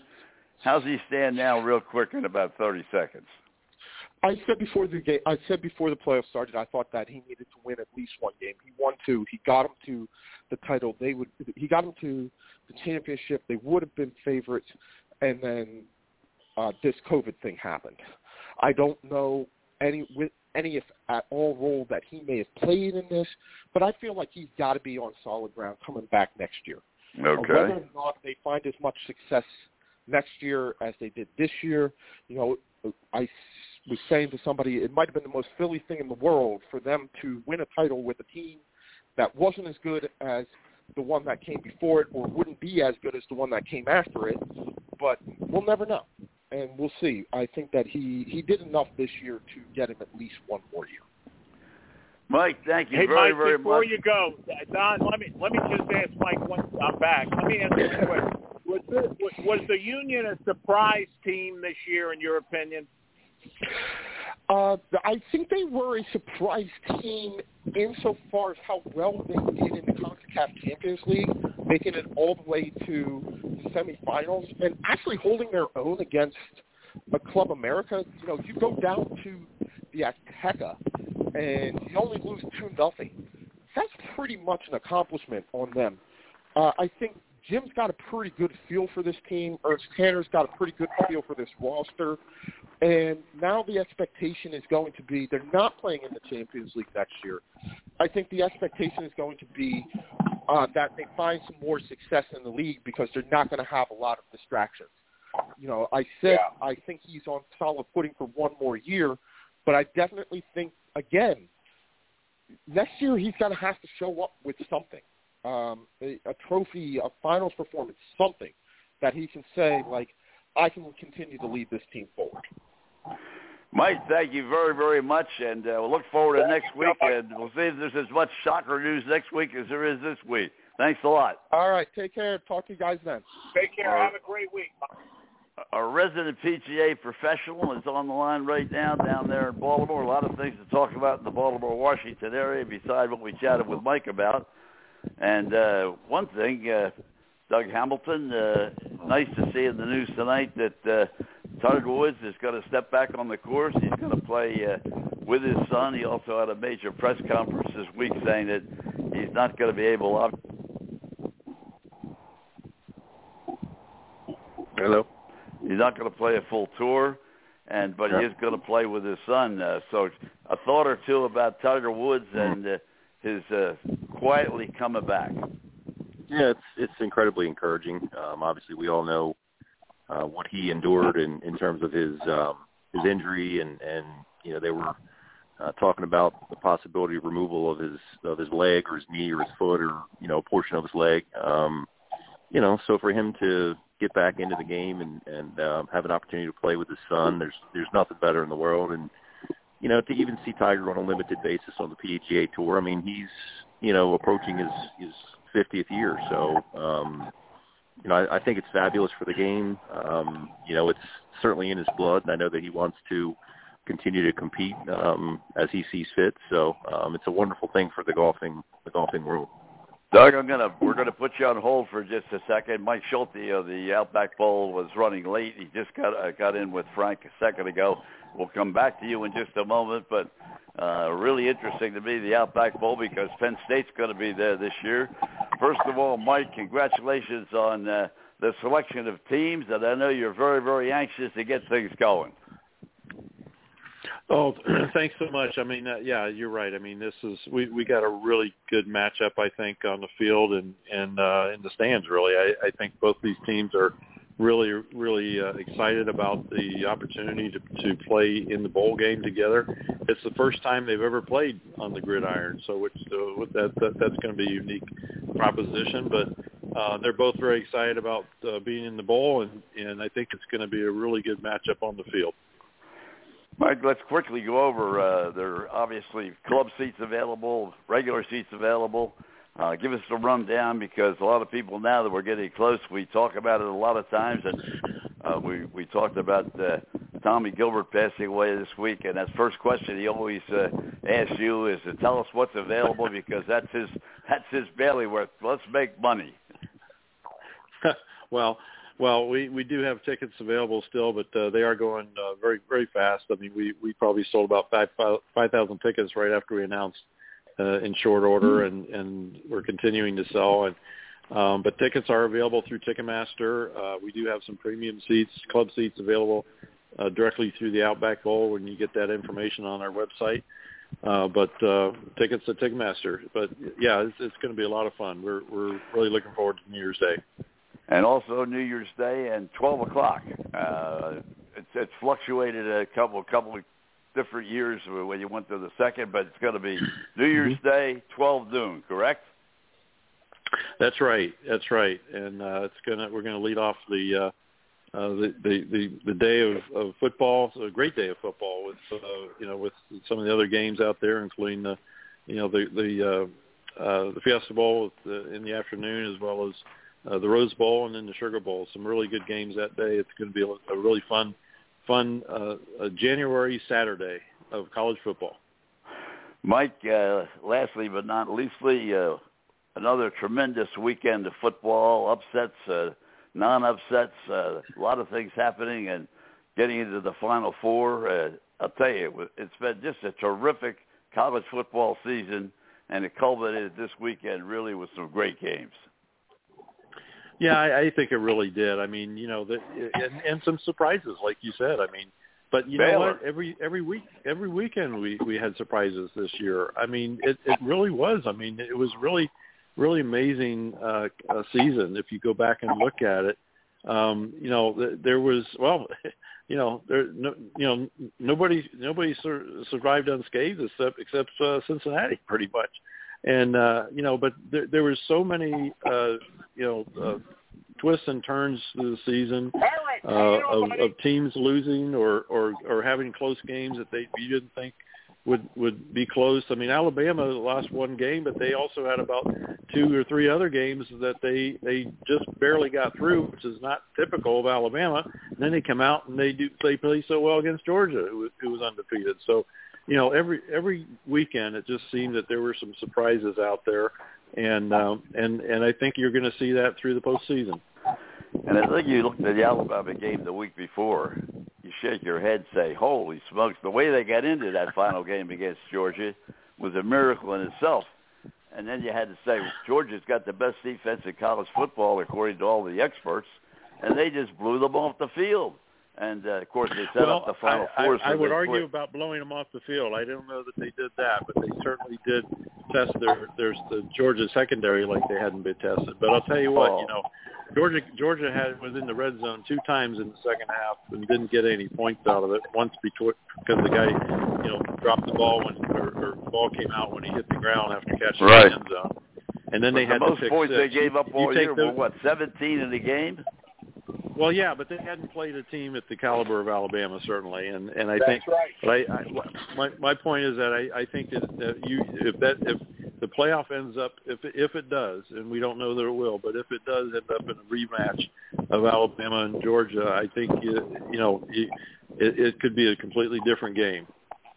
So Well, we'll Mike, as we get closer and closer to your game next week, uh, let's spend a little bit more time as we could put some irons in the fire as to what both clubs are going to bring to the to the uh, Outback Bowl, 12 o'clock noon on January number one. And congratulations on your selection. Look forward to the game, and of course we'll all be there. Frank has already gotten in touch with you. We'll be on hand. That sounds Hey, great. We'll, Mike, we'll look before forward you to go, it. I just want to Yeah. I want to tell you the dogs are way are raring to go against the Tide in the championship game. There you go. well, there you go. There you go. Well, you know, my my my son's a Georgia fan, and I told him at, the end of the game, I said, well, you know, I said the time to beat him is is the next time we play him if it's in the national championship game. I said if you if they would have won Mhm. tonight and they still would have played him in the gone to the national championship and then lost to him, then this game wouldn't mean anything. So if you if you if you really Right. want to beat him, you better you want to beat him in the big game, not this one. Well, you, they, they set it up so they get the two best teams in there. Of course, don't don't uh, underestimate what Mr. Harbaugh is doing out there in Michigan this year because he's got a hell of a defense as well, and uh, you know it's not going to be that e- not going to be that easy to eliminate him. Well, absolutely, and, and, and you're exactly right. And and you know, let's not let's not just discount Cincinnati either, of course, but because things can happen. But but certainly, uh, yeah, I, I think that that Orange Bowl game is going to be a a real slobber knocker, as they say, right? As they used to say. And Right. uh, and Mhm. this is when this is when you put your big boy pants on and go out and and see who's who's really for real. So it's going to be a great few weeks of, of uh, remaining postseason for college football, that's for sure. Mike Schulze, you're a great spokesman for the Outback Bowl and for the entire operation down there. So thank you very much again. We'll talk to you next week. We'll have some uh, some big news about what's going to happen. Sounds great. Take, take care, guys. Have a great week, Mike. Thanks, Mike. You too. All right, we get back to Doug Hamilton, our resident PGA pro. Uh, clubs right down in between Washington and Baltimore. We talk a little bit about uh, Tiger Woods to start the show off. We also have to talk about uh, his uh, favorite team, which is the Ravens. And uh, what a game that what a game Yeah. on Monday night this week. Uh, the Ravens had some choices to make. I don't know whether they're good or bad. What the people in Baltimore, Washington think about what actually happened in that game, Doug? Yeah, um, you know, I I, uh, I was contending with uh, the better part of the family who was interested in watching watching the uh, Washington football team. Uh, so I had I had uh, you know a, a computer set up at uh, at dinner, and I was trying to you know scan CBS Sports to figure out where I could find it because I mean you know the whole family is is a Washington based you know um, you know, watching uh, last second field goals to beat the Raiders. So that that was their thing, and and I had you know I was sitting over on the couch and and, and like nobody was near me, and I'm I'm you know yelling and screaming and cussing and hollering, and you know um, I mean it was it was a great football game. Um, you know, from a choice standpoint, I mean you know, for for Lamar to lead them back down the field to try to get that game tying score. As soon as he scored, I immediately said he's going to go for two, and, and Harbaugh held up two fingers. So um, I think the consensus was, you know, his his defense was pretty gassed, pretty banged up. Um, they they had lost Marlon Humphrey. Um, you know, to an injury. I, I don't think he wanted to go to overtime because I don't know that he wanted to, you know, delay the inevitable. Um, you know, to go for two and win the game, I think, unfortunately, was the right call. Um, the play call was the right call, but the execution was just not quite there. Um, you know, Andrews was open, and he had a walk-in touchdown if he can secure that ball, or if it's thrown in a little bit different spots. So, um, you know, unfortunately, they're, you know, going to have to go back to the laboratory. And I think the general consensus in Baltimore is um, the Ravens have been winning football games, you know, with smoke and mirrors for the most part of the season. You know, um, 66-yard field goal, overtime win against you know Minnesota, barely beat the Bears.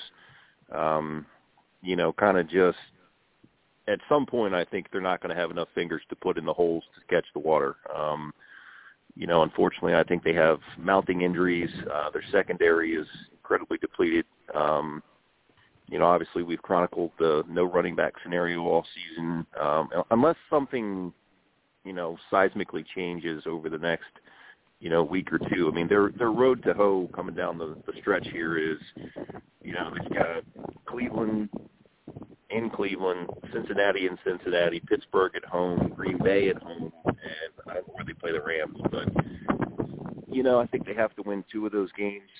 Um, this week would be a big win if they could get it. Um, I think they have a chance to beat the Steelers um, at home. But outside of that, I mean, Green Bay might score 50 against them. The Rams might might score 50 against them. I, I don't know, um, but I, I think they're in trouble. I can tell you that. Roger. Oh, did we lose Roger's Roger busy again? making money. Yeah, no, I'm making here. No, but I wanted I wanted to say I you know I I didn't think it was the right move uh, by Harbaugh. Uh, I thought he should have gone for the tie and then gone for the win. But I got I understand both sides. But you know the- I was listening to Charlie White the other day, uh, my Doug, and he is very skeptical. Uh, he's very skeptical of the Ravens now. Yeah. And uh, what do you think? Yeah, that, that was, you know, probably a reiteration of of my point. I, I believe that the Ravens are hanging in there to say the least. Um, but you know, I I, I think um, they, they need to find some version of spark on offense to reignite the possibility of scoring more points. So I don't know whether that's you know taking a guy like Devin Duvernay, who's you know a pretty good receiver, and, and getting him more involved in the running game, like a Cordarrelle Patterson scenario.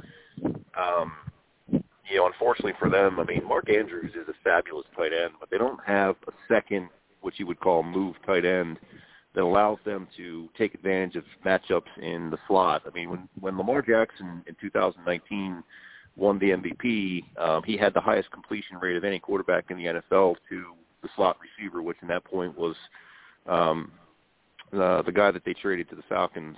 Um, I'm drawing a blank on his name, but um, you know, Henry, I think was it Henry? I forget his name. Anyway, you know they they they have an issue in that slot position. They need you know second tight end. Um, you know, Devonta Freeman's not okay, but I mean he's averaging 3.7 yards a carry, which is you know not that great. I mean, Middle you of know, the when, road. When the, Middle you of the road. So yeah, I mean they're they're just they're hanging in there. Um, I mean, t- you know, watching that game against Pittsburgh. I mean, yeah, you know, Lamar throws another interception down there in the red zone into the end zone, and you know that same story you live by. You know, was it a week beforehand when he threw the ball to Mark Andrews? You know, in the end zone. I, I think you, that's the same one you die by. And unfortunately, you love Lamar and then you hate him. You know, that's the way it goes. Well, uh, they had the right play called. I mean, it was the the the uh, the reception was there if he had gotten them the ball, but it was just a uh, just a foot or two too far to the too far to the right, and he just couldn't reach it. Well, it was, but I think we we go back and we've talked about this. I mean, there have been times that Lamar looks good delivering the football from the pocket, um, but but by and large, I mean, mechanically he he struggles with um, throwing, you know, passes that are consistent to to receivers. Um, you know, I mean, he's more of a slinger in terms of a sidearm or, or three quarter thrower that. Um, aside from making wrong reads at points, you know, the the ball doesn't get delivered in a, in a timely or you know consistent fashion to some of these guys, and you know it costs you. I mean, he's thrown, you know, what's he what's he thrown now? Nine interceptions, I think, for the year. Maybe eleven. I can't remember what it is, I'm but not I mean, sure. I don't remember. I, yeah, I don't know the number. I can't. it, uh, it's too many. It's too many, and in many cases, those interceptions occur in the red zone area, uh, where you know if he doesn't throw that pick, you know, and they kick a field goal, that that, that changes.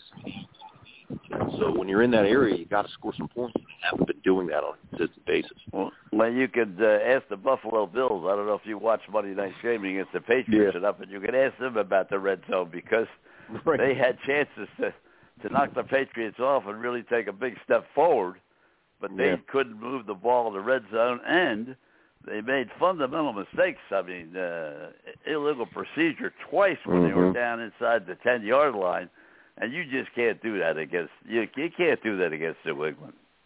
Well, and and if you watch Yeah. that football game, they there were three passing attempts by the Patriots. So I mean, that was basically a game plan where they they they lined up and said, you know what, we are going to knock you off the football. We are going to Right. run it on every down, and Right. you need to stop us. And the Buffalo Bills couldn't do it. So I think if you sat in that film room uh, on Tuesday or, or today or whatever day it was in Buffalo, you, you had to be debilitated that you you squared off in a, a bully to bully fight and you got your you know hat handed to you. Um, you know, so that's that's got to hurt them. Roger, are you back with us? Yeah, I'm right here. The uh, no, I agree with that. You know, and and what you uh, what we were talking about uh, uh, earlier, I heard earlier about uh, Belichick. Uh, You know, with Stevie K talking about what he did with economics. Well, I'll tell you what. You talk. They, they were in the, the uh, with the. Uh, they asked, they asked Joe Buck. I don't know if you saw that, fellas. They asked Joe Buck, what would Troy Aikman say about a game like this? He said he'd be going after the coach, basically. About Mhm. you know three passes. Well, I, I Well- think the most Oh. surprising thing was, uh, Roger, I agree with you 100%, but I, I think the most amazing thing was that once Buffalo decided to open it up a little bit and throw the football, they were pretty successful, even though it was Yeah, well, against yeah. the wind in the fourth quarter. I, I, Well- I and to, to me, I think if I were Buffalo, I, and I certainly would have tried to do a little bit more when I had the wind with me, then uh, Yeah. you know, I, I don't I don't understand that concept of the game. I know what Belichick was doing. I just don't know Mhm. what Buffalo was doing. Well, That's remember, uh, Roger, that that's why uh, that's why Troy Aikman uh, transferred from the University of Oklahoma. He was an option quarterback. Remember? Yeah. To UCLA, and I saw that last right. game in the Cotton Bowl, Doug. Yep. Yep. So yeah, I mean, uh, that's you know a lot of good football games. You know, this Monday night you've got the Rams Cardinals that that uh, sets up to be a pretty good football game. Oh, that ought Um, to be a great game. you know, there's I'll tell you, there's not very many ones. good games. I, you know, Rogers back down in Atlanta, so he got his shit. But I'll tell you, what a terrible weekend it was for football around here. mm, The Giants are dreadful. I mean, Oh. the Eagles won a game, but uh, the Jets. I mean, uh, little sisters of the poor can beat the Jets. I mean, they're in, they're in last place in everything: points scored, differential, Right. everything. I mean, they are just Yeah. terrible. And uh, the Eagles went in with a backup quarterback. And uh, Mm. what do you do? Roger completed first 11 out of 11 to start the game.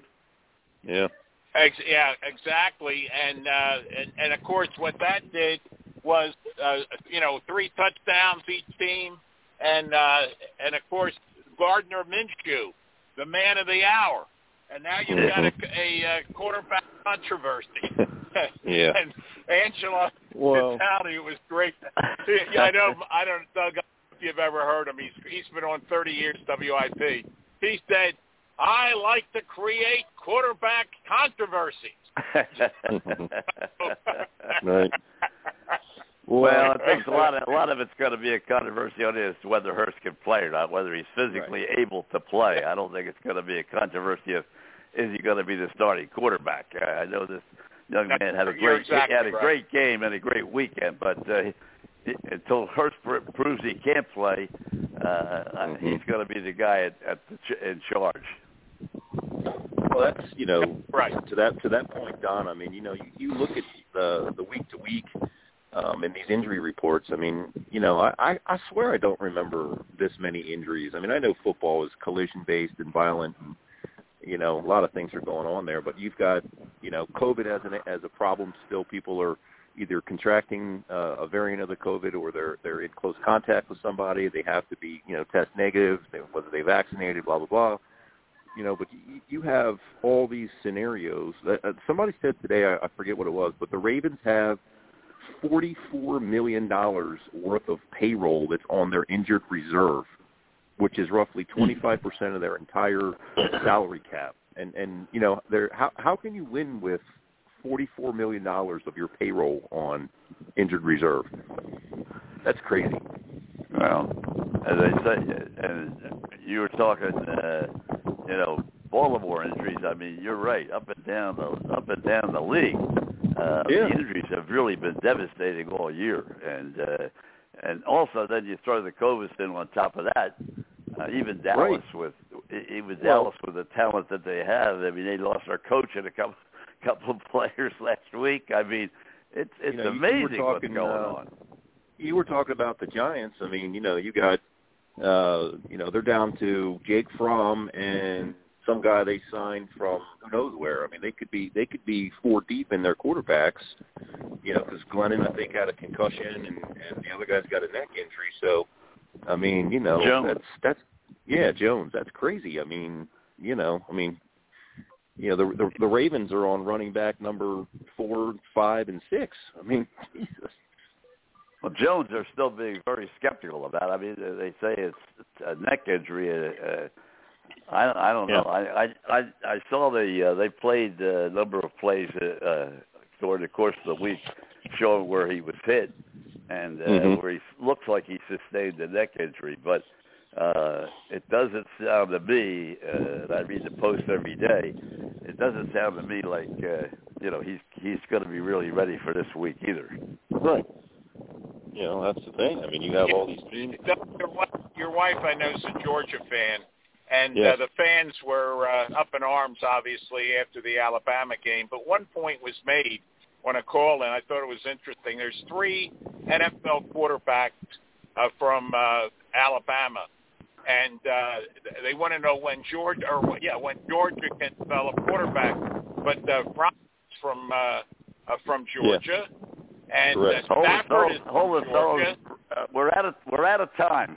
Frank Frank's on the communique, and uh, we'll we'll pick it all up again next week. Doug, thank you very much for Yes, your sir. kindness as we jumped in on you. Take week, care, Doug. fellas. My pleasure. Take care. Be safe. Ladies and gentlemen, these programs are brought to you each and every night of the week in grateful appreciation. The men and women of the United States Armed Forces and the men and women Police and Fire Services. When you're out there and you see somebody in uniform, please acknowledge them. These are very tough times for everyone in uniform. so it really helps to let them know that you know they're there. These programs are dedicated to those who lost their lives in line of duty. Deputy Robert Anthony Carroll, Patrolman Jeffrey Colcap, Sergeant John Spadinger, Patrolman David Curtis, uh, Patrolman Jeffrey Yazowitz, um, Deputy Rick, Rick D. Childress, Deputy Randy, uh, I'm sorry, Detective Randy Beck Bell, Sergeant Tom Wilson, Charlotte County Sheriff's Department, Deputy Chief Mike Godwin, Philadelphia Fire Department, Lieutenant George Craig Lewis, Philadelphia Fire Department, Sergeant Thomas O'Connor, Philadelphia Police Department. Sergeant Chris LeVake, Hillsborough County Sheriff's Department. Patrolman and Alpha Crispin, Lakeland PD. Lieutenant Joe Zerba, Newcastle County Police. Patrolman Josh Meyer, uh, Nassau County Sheriff's Department. Captain Matt Returno, Philadelphia Fire Department. Captain Chris Leach, Wellington Fire Department. Lieutenant Art of Hope, Wellington Fire Department. Lieutenant Barry Ficus, Wellington Fire Department. Good. Chief uh, Jimmy Ford, Wilmington Fire Department. Chief Al Hogle, Wilmington Key Police Department. Trooper Chelsea Richards, Florida Highway Patrol. Trooper Joe Bullock, Florida Highway Patrol. My brothers and sisters, although you may be 10-7 at this point in time, sometime will be 10-10 at the table of the Lord. Until that time, may the road rise up to meet you, and the winds be always at your back. May the rains fall softly on your fields, and the sunshine lightly on your face. Until we meet again, we, may the good Lord keep you and your family always in the palm of his hands. Good night. God bless, and have a great day.